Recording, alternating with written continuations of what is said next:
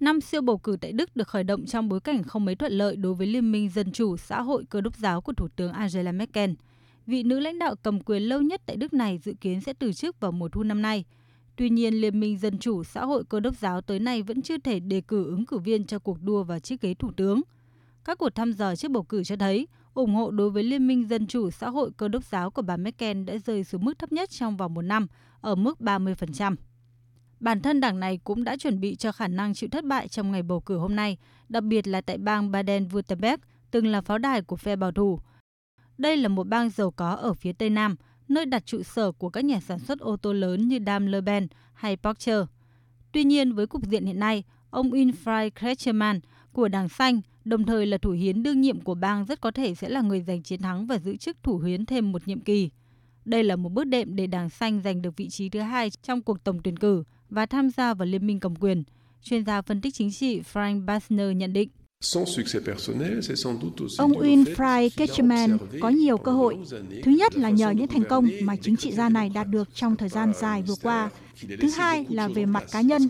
Ông Kretschmann đã biết đến là một nhân vật bảo thủ về mặt xã hội và tài chính nhiều hơn so với các thành viên đảng xanh khác. Ông ấy là một nhân vật khá điềm tĩnh và cho thấy khả năng có thể làm việc được với Liên minh Dân chủ cơ đốc giáo, song lại không mang tính đại diện ở cấp độ liên bang.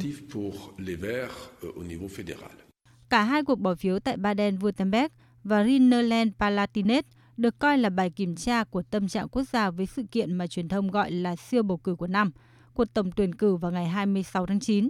Đó sẽ là lần đầu tiên trong 15 năm qua bầu cử không có sự tham gia của bà Merkel. Liên minh Dân chủ xã hội cơ đốc giáo cùng đối tác trẻ tuổi là Đảng Dân chủ xã hội Đức đã nhận được nhiều lời khen từ việc kiềm chế làn sóng dịch COVID-19 đầu tiên tại nước này trong mùa xuân năm 2020. Tuy nhiên, hiện nay đảng này lại phải đối mặt với khủng hoảng lớn nhất kể từ bê bối trong thập niên 90 của thế kỷ trước, đã gây tổn hại đến tiếng tăm của cựu Thủ tướng Helmut Kohl. Làn sóng COVID-19 tiếp theo bùng phát vào cuối năm 2020 lại khó xử lý hơn. Ngoài ra, sự chậm trễ trong việc tiêm vaccine và bê bối liên quan đến thu mua khẩu trang đã kéo theo ý kiến trái chiều liên quan đến đảng của Thủ tướng Merkel.